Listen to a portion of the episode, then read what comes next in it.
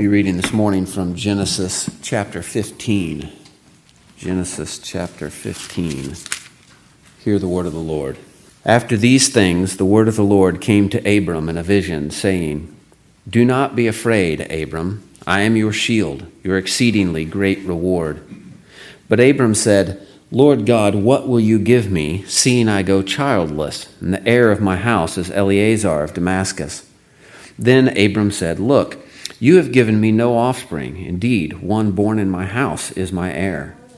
And behold, the word of the Lord came to him, saying, This one shall not be your heir, but one who will come from your own body shall be your heir. Then he brought him outside and said, Look now toward heaven, and count the stars, if you are able to number them. And he said to him, So shall your descendants be. And he believed in the Lord, and he accounted it to him for righteousness. Then he said to him, I am the Lord who brought you out of Ur of the Chaldeans to give you this land to inherit it. And he said, Lord God, how shall I know that I will inherit it? So he said to him, Bring me a three year old heifer, a three year old female goat, a three year old ram, a turtle dove, and a young pigeon. Then he brought all these to him, and cut them in two down the middle, and placed each piece opposite the other. But he did not cut the birds in two. And when the vultures came down on the carcasses, Abram drove them away. Now, when the sun was going down, a deep sleep fell upon Abram, and behold, horror and great darkness fell upon him. Then he said to Abram, Know certainly that your descendants will be strangers in a land that is not theirs, and will serve them, and they will afflict them four hundred years. And also the nation whom they serve I will judge. Afterward they shall come out with great possessions. Now, as for you, you shall go to your fathers in peace. You shall be buried at a good old age. But in the fourth generation they shall return here, for the iniquity of the Amorites is not yet complete. And it came to pass, when the sun went down and it was dark, that behold, there appeared a smoking oven and a burning torch that passed between those pieces. On the same day the Lord made a covenant with Abram, saying, To your descendants I have given this land, from the river of Egypt to the great river, the river Euphrates the Kenites, the Kenizzites, the Cadmonites, the Hittites, the Perizzites, the Rephaim, the Amorites, the Canaanites, the Girgashites, and the Jebusites. Well, the grass withers, the flower fades, but the word of our God stands forever. You may be seated.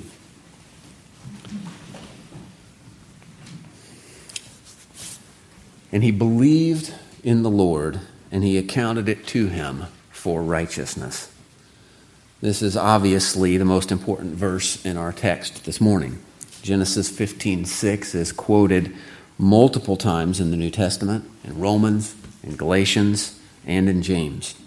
This is one of the most important verses in the Bible regarding our salvation. Quite obviously, then, the key doctrine from our text this morning is the doctrine of justification by faith alone, apart from works of the law. But what I want us to see in particular this morning is the relationship of that doctrine of justification by faith alone to the Abrahamic covenant. And this is important for us as Christians to rightly understand the doctrine of justification, especially as it relates to the covenant with Abraham. Because, first of all, this is a matter of salvation. It answers the question, What must I do to be saved? Which is really the most important question a person can ask. But this is also important for us as Baptists because there is a lot of confusion regarding the covenant with Abraham and our relationship to and interest in that covenant. How you understand God's covenant with Abraham will determine how you understand the nature of the new covenant and therefore will determine your agreement either with the Presbyterians or with the particular Baptists. And if you agree with the Presbyterians regarding this covenant with Abraham, then defending believers' baptism becomes much more difficult. So, this is important for us as Christians, but also as Baptists. Genesis 15 is a very important chapter in the Bible not only because of verse 6. Genesis 15 is full of firsts And what I mean by that is that there are a number of very important words, phrases, and ideas that are introduced here in Genesis 15. There are at least 11 important biblical concepts introduced in the first six verses of this chapter.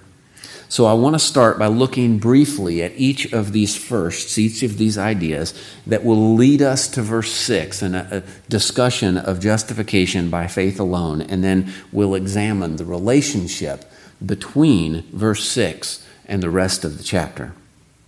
Now, six of the 11 firsts that are found in this chapter are found in verse 1. Six of them which tells us that not only is verse 6 important, but verse 1 is equally important. Uh, as we read the rest of scriptures, there are ideas that are introduced here in Genesis 15:1 that are important for us to understand and grasp so that we rightly read the rest of scripture. So let's read Genesis 15:1. After these things, the word of the Lord came to Abram in a vision, saying, Do not be afraid, Abram. I am your shield your exceedingly great reward.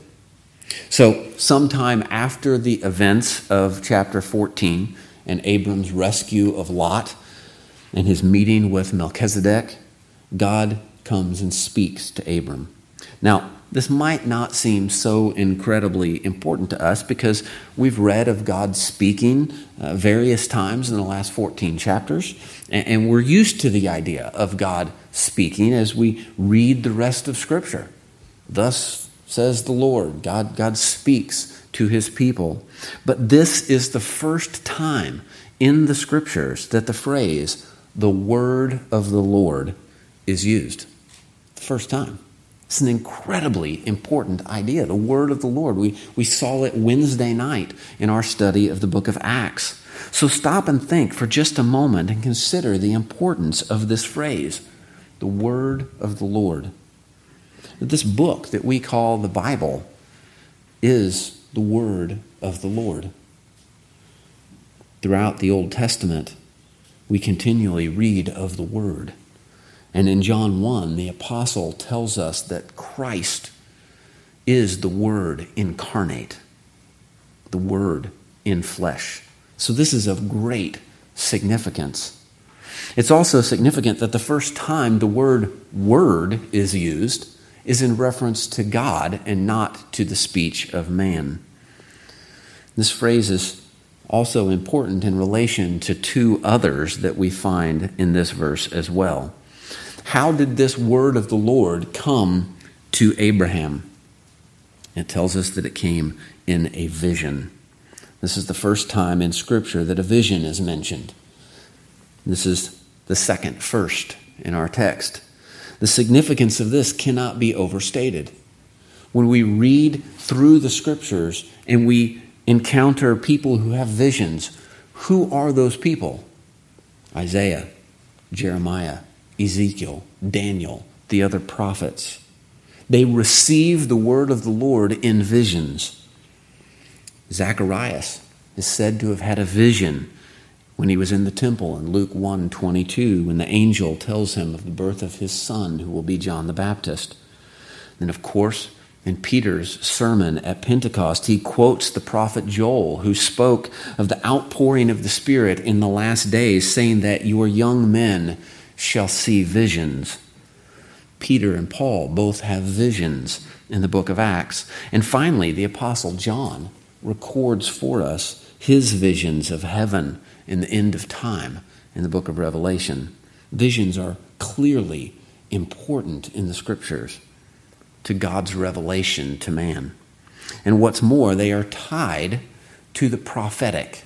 The prophets and the apostles receive visions this has bearing on Genesis 15 because Abram receives the word of the Lord in a vision just as the prophets do throughout Scripture. When we get to Genesis chapter 20, verse 7 tells us that Abraham was a prophet. There, God is speaking to Abimelech, the king of Gerar, and he says, Now therefore, restore the man's wife, for he is a prophet, and he will pray for you, and you shall live. But if you do not restore her, know that you shall surely die, you and all who are yours. So, before we get there to chapter 20, where Abraham is called a prophet and where prophetic type judgment is threatened if he is not treated as such, here it is firmly established that Abraham is indeed a prophet. He receives the word of the Lord in a vision. The third first that we find here is in the words that are spoken to him at the beginning of this vision. The word of the Lord came to Abram in a vision, saying, Do not be afraid. Once again, uh, the import of this might not register with us because we're so familiar with this phrase. We see it throughout the scripture many times. Whenever a person has a vision or is visited by an angel, it is often accompanied by this phrase do not be afraid. Now, there are two reasons for this. First, it is a fearful thing to encounter the living God. Often, the one who receives such a visit falls down as if dead because of the sheer, overwhelming terror of the holiness of God. Second, God often reveals himself and speaks to his people during times of great distress. And so he speaks these words as a comfort to his people. Do not be afraid, nor be dismayed, for the Lord your God is with you wherever you go. As he spoke to Joshua. So these words are a comfort, telling us that God is present. He is with us. He is bigger than whatever it is that causes us fear. And that may be the case in this instance. Some commentators seem to think so. Scripture doesn't tell us specifically what Abraham might have been afraid of. It could have been that his victory in the previous chapter, uh, that he fears that it will be returned with reprisals, that he triumphed over these kings, but that those nations might regroup and, and come back to seek vengeance.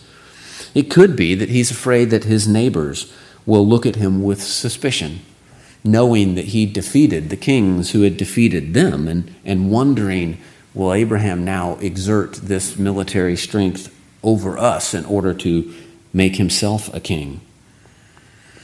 It could be that his neighbors are questioning. The king of Sodom offered him all the goods, and he said no. How much gold does he have stashed away in his tent up there in the mountains? Kind of like Bilbo's neighbors there in The Lord of the Rings, wondering how much gold he had stashed away in his home there in the hill. It could be that his rescue of Lot had reminded Abram that he as yet had no heir, no offspring. God had promised to make him into a great nation. He has no heir. He's gone and rescued his nephew, but he has no offspring of his own. This seems to me the most likely scenario, but Scripture doesn't specify what Abraham feared. The point is, God is present with him, so he has no reason to fear, whatever the fear might be. God is present. Which leads us to the fourth first, and that is the first I am statement found in Scripture. Do not be afraid, Abram. I am your shield, your exceedingly great reward. In verse 7, we see another of these where the God speaks and says, I am the Lord who brought you out of Ur of the Chaldeans.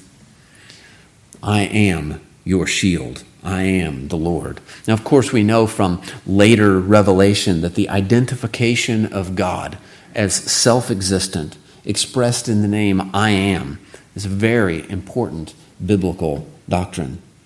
And so the I am will be associated with God from this point forward. And Christ, of course, in, in the New Testament, particularly, uh, we saw in our study of John a few weeks ago in our New Testament survey that Jesus uses seven I am statements to clearly identify himself as God.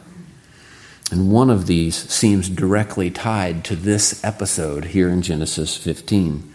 In John 8, Jesus is having a discussion with the Jewish leaders, and they accuse him of being a Samaritan or possibly having a demon.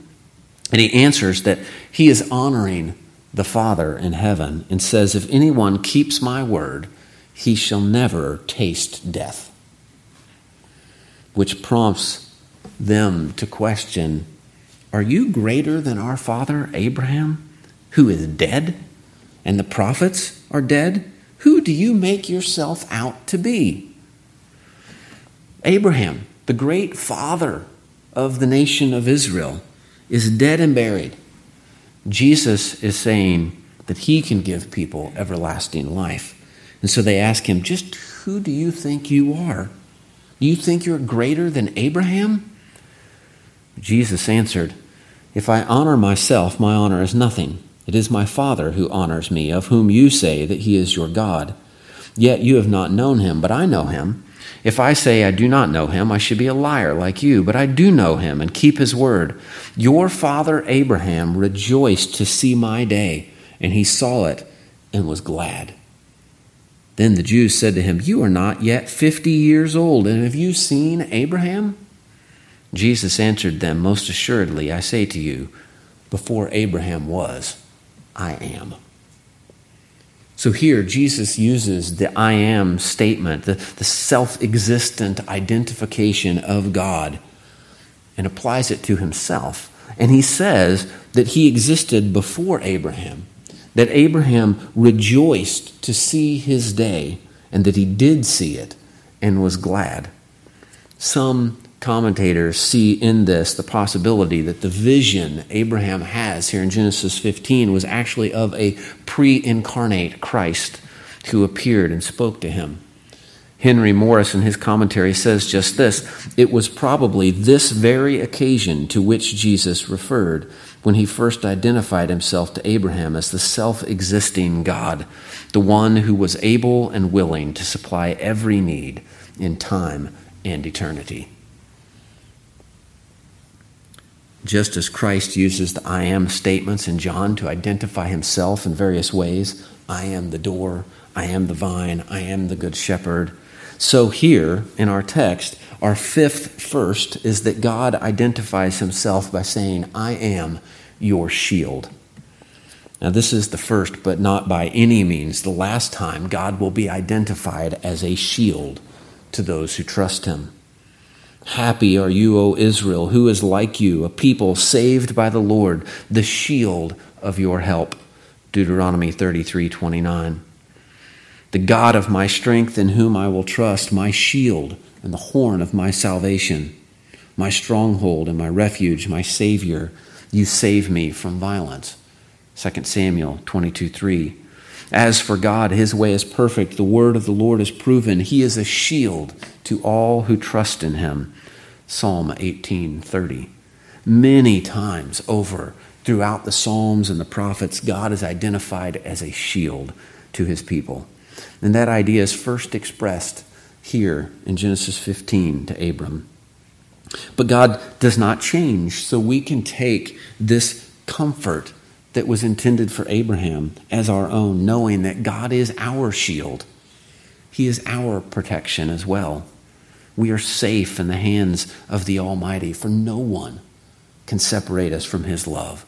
No one can snatch us out of His hand, and He will never leave us nor forsake us. He is our shield. But just so we don't get too comfortable in this life, thinking that God's protection means we can treasure the things of this world, he then speaks the sixth first, and that is to say, I am your shield, your exceedingly great reward.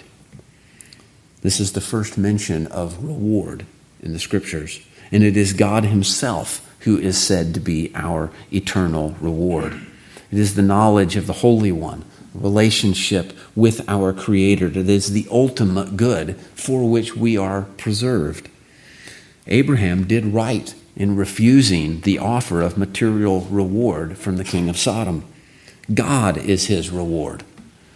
John Calvin comments and says, Were it deeply engraved on our minds that in God alone we have the highest and complete perfection of all good things, we should easily fix bounds to those wicked desires by which we are miserably tormented.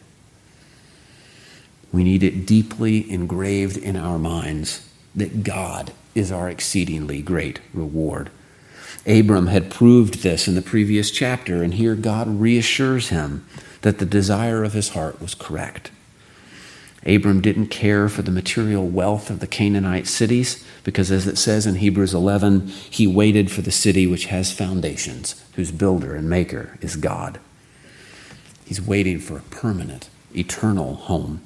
We sometimes talk about finding our forever home, by which we mean the house we intend to live in until we die. But Abram desired a true forever home where God dwells in a city that will not decay and cannot be torn down. David captured something of this when he spoke in Psalm 16, saying, O Lord, you are the portion of my inheritance and my cup. You maintain my lot.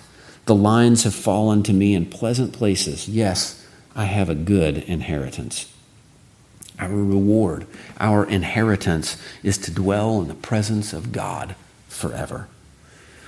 And that is an exceedingly great reward, a far greater value than whatever earthly treasure the king of Sodom could offer.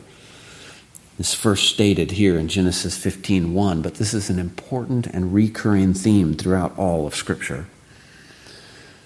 The seventh first that we find in our text is in verse 2. But Abram said, "Lord God, what will you give me?" Lord God.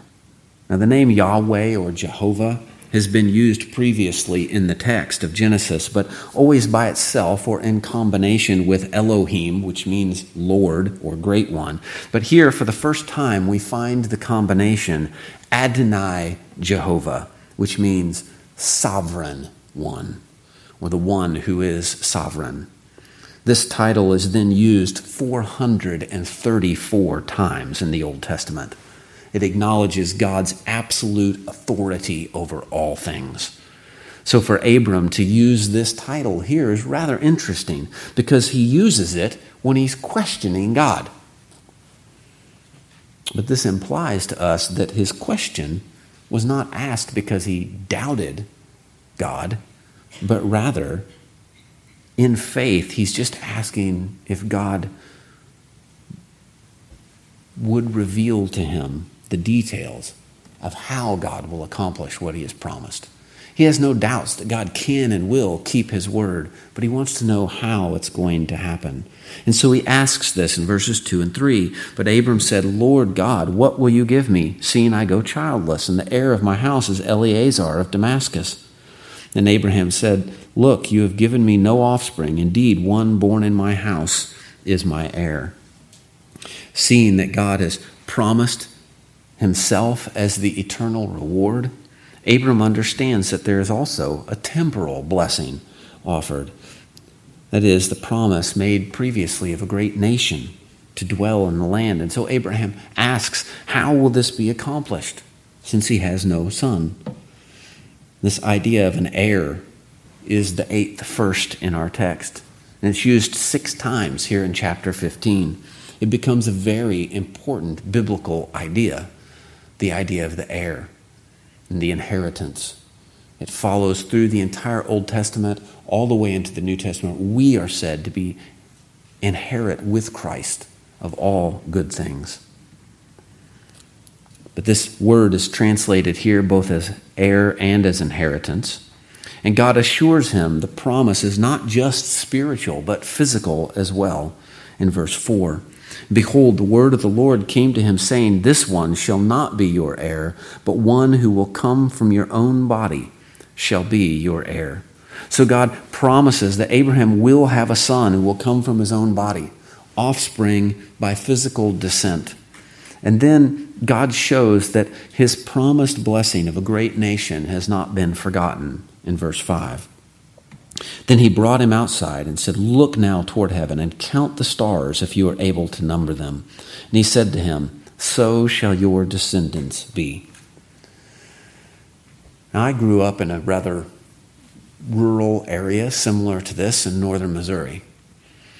But when I was 17, I moved to Wyoming to work on a ranch, and I'll never forget the first night I spent sleeping on the mountain up in Wyoming checking on cattle miles and miles from the nearest town. no light pollution from a city anywhere. Laying on that mountain, looking up at the sky, and for the first time, I saw the Milky Way and realized why it was called the Milky Way. There were so many stars. It's overwhelming. And can you imagine in Abraham's day? The nearest city is down in the plains. He's up in the mountains near Hebron. And those cities would not have created the amount of light pollution that ours do. And so God takes Abram out of his tent and says, Look up at the sky. I can only imagine what that sky must have looked like. Stars innumerable. And God says, Count those. You can't count those. He says, Your descendants will be like that. No human will be able to number them. What kind of faith would it take to believe a promise like that?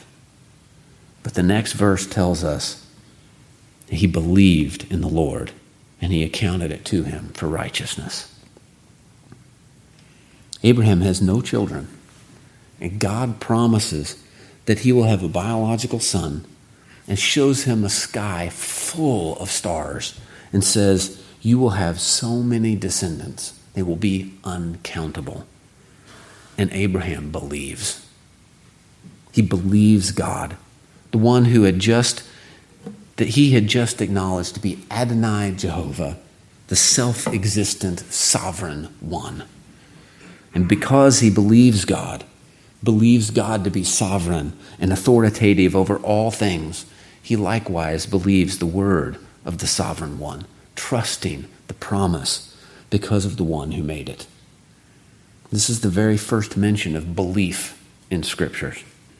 The word faith is only used twice in the Old Testament. But this word, believe or believed, or sometimes translated as trust, is used 108 times. And this is the first time. It means to have confidence in or to trust yourself to someone. Abraham trusted himself to God. It's the same thing that we call faith in the New Testament. And this idea of faith, of trusting in God, this is our ninth first, and it is vitally important. And we'll come back to it in a moment. The 10th and 11th firsts, the last ones that we'll talk about this morning, are found in what the Lord did with Abram's faith. He accounted it to him for righteousness. This is the idea of imputation. The word is translated as imputed elsewhere. And, and, this is the first time that imputation and righteousness are mentioned in the scriptures. These are vitally important concepts to understanding our salvation. Righteousness is the state of being in right standing or being morally upright and innocent before God. Imputation means to credit something to one that one person is or does to another person.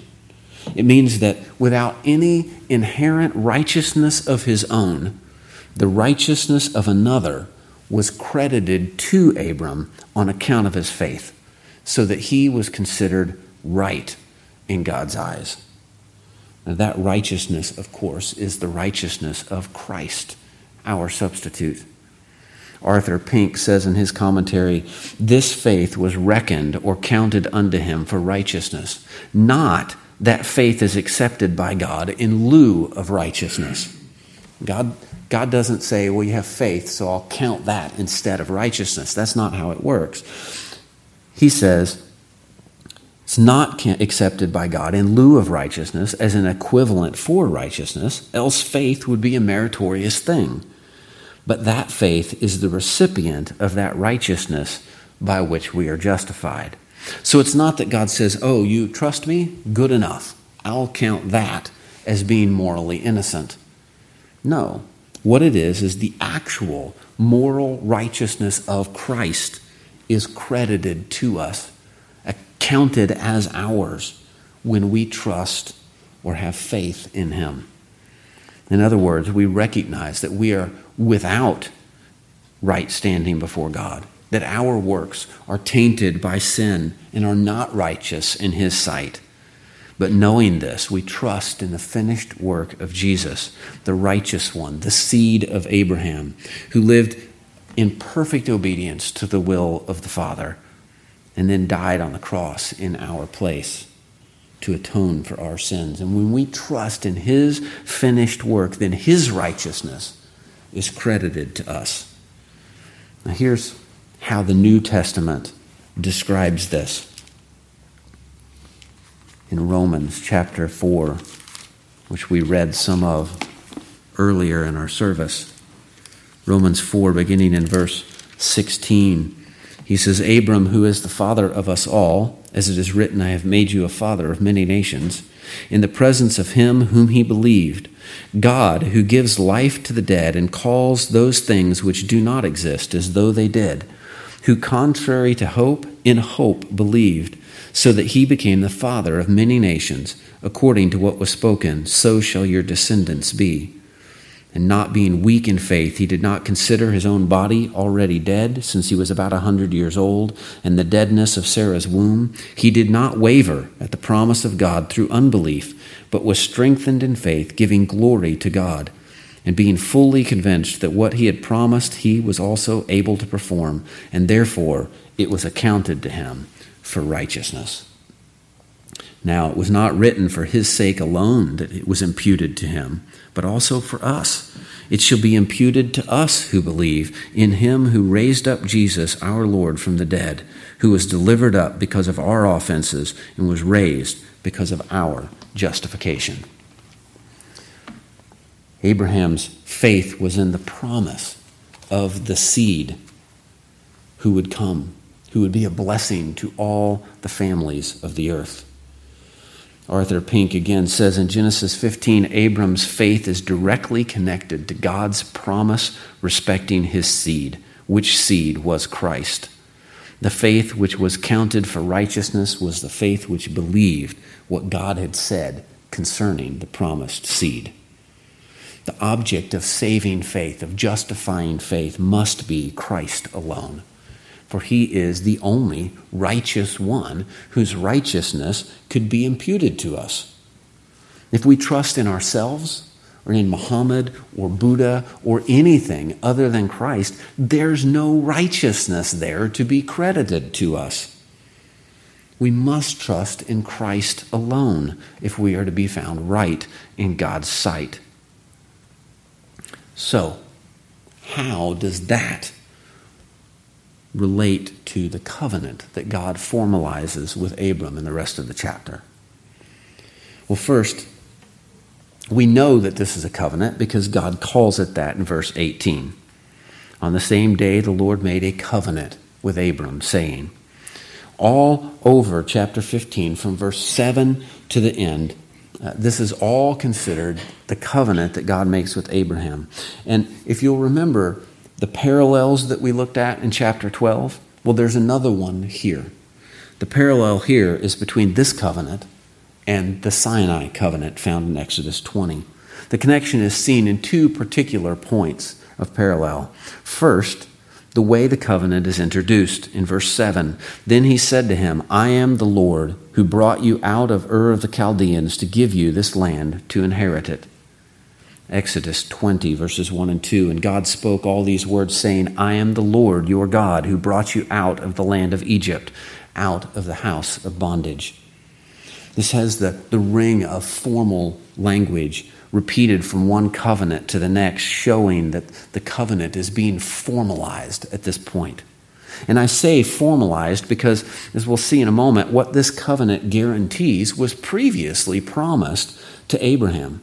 So the covenant promises were there, but the ceremony in chapter 15 formalizes it as if documents had been signed. The second particular that draws a parallel to the Sinai covenant is found in verses 12 and 17. Now, when the sun was going down, a deep sleep fell upon Abram, and behold, horror and great darkness fell upon him. And then in verse 17, and it came to pass when the sun went down and it was dark that behold, there appeared a smoking oven and a burning torch that passed between those pieces. Now listen to Exodus 20, verses 18 and 21. Now all the people witnessed the thunderings, the lightning flashes, the sound of the trumpet, and the mountain smoking. And when the people saw it, they trembled and stood afar off. So the people stood far off, but Moses drew near the thick darkness where God was. The presence of the Lord is marked on both occasions with great darkness, with smoke, and with fear. So we are meant to see a connection between these two covenants. And that connection is that they both mark points of beginning for the people of Israel. They both relate to life in the land of promise.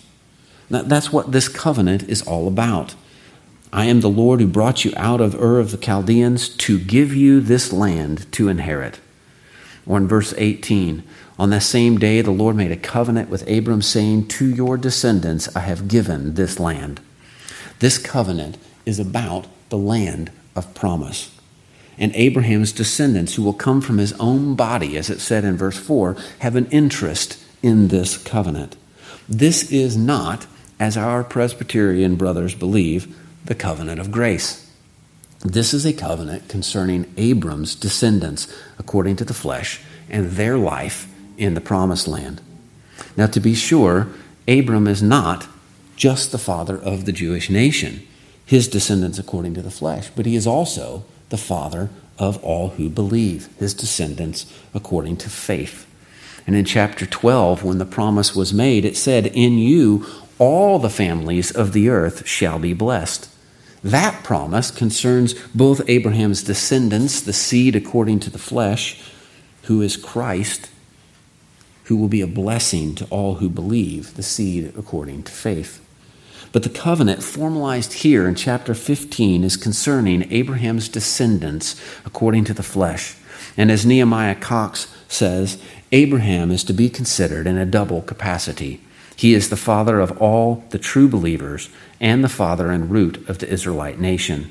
God entering into a covenant with him for both of these seeds, and since they are formally distinguished from one another, their covenant interest must necessarily be different and fall under distinct consideration. The blessing appropriate to either must be conveyed in a way agreeable to their peculiar and respective covenant interest. These things may not be confounded without a manifest hazard to the most important articles in the Christian religion. So when they are confused, when this is thought to be an administration of the covenant of grace, it leads to a misunderstanding of the nature of the covenant of grace itself. Because we're told in the New Testament, they are not all Israel who are of Israel. In other words, there are some in the nation of Israel, according to the flesh, who do not believe. They are not descendants of Abraham by faith but only by the flesh. And if you take this covenant to be an administration of the covenant of grace, that then you conclude that it is possible to be in the covenant of grace outwardly, but not spiritually. And on that basis, they then justify the practice of infant baptism. The infant children of believers, as they say, are in the covenant outwardly by virtue of their parentage, but not inwardly. They're not inwardly in the covenant until such a time as they make their own profession of faith. But to believe that about the new covenant is, as Coxe said, to confound these issues, to make a hazard of very important doctrines. We understand the covenant with Abram to be a covenant for his descendants according to the flesh and not the covenant of grace because we understand that the scriptures teach that the covenant the grace of salvation was imputed imparted to Abraham apart from this covenant had this been the covenant of grace new covenant established in Christ's blood then it would grant salvation but it doesn't Reformed Baptist pastor Pascal Denault writes that Scripture does not affirm that God gave his grace to Abraham through the covenant, but through the promise. In other words, the Abrahamic covenant contained a promise. This promise was the revelation of the covenant of grace. And so we note the relationship between verse 6 and the rest of the chapter. Abram did not obtain righteousness, justification before God by virtue of the covenant, but by faith in the promise. The covenant came after. In fact, it was the grace of God imputing the righteousness of Christ to Abram by faith that made him a fit recipient to be the head of this new covenant community that God enters into with him. Is there grace in this covenant with Abraham? Absolutely. Any covenant the Almighty God condescends to make with men is by virtue of His grace, His undeserved, unmerited favor. But that does not make it the covenant of grace. Rather, the grace of these lesser covenants points the way forward to the actual covenant of grace that is established in the blood of Christ in the New Testament. This covenant concludes, includes the shedding of blood, the sacrifice of a heifer, a goat, a ram, a turtle dove, and a pigeon. Hebrews chapter 9 tells us, But Christ came as a high priest, not with the blood of goats and calves, but with his own blood he entered the most holy place once for all, having obtained eternal redemption. The covenant with Abraham is a covenant concerning his descendants according to the flesh and their life in the land of Canaan, but it contains within it the promise of spiritual descendants and an everlasting inheritance. The Abrahamic covenant, we might say, is pregnant with the covenant of grace, but it is not the covenant of grace itself. And this is key to our understanding of justification by faith alone, our understanding of the nature of national Israel, the land of Canaan, and the practice of baptism. We'll talk more about baptism in a couple weeks when we get to chapter 17, but for now, let us rejoice in the promise, just as Abraham did.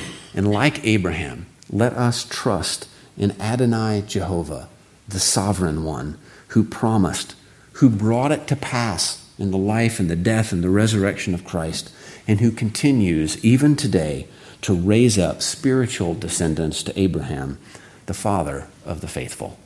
Let's pray.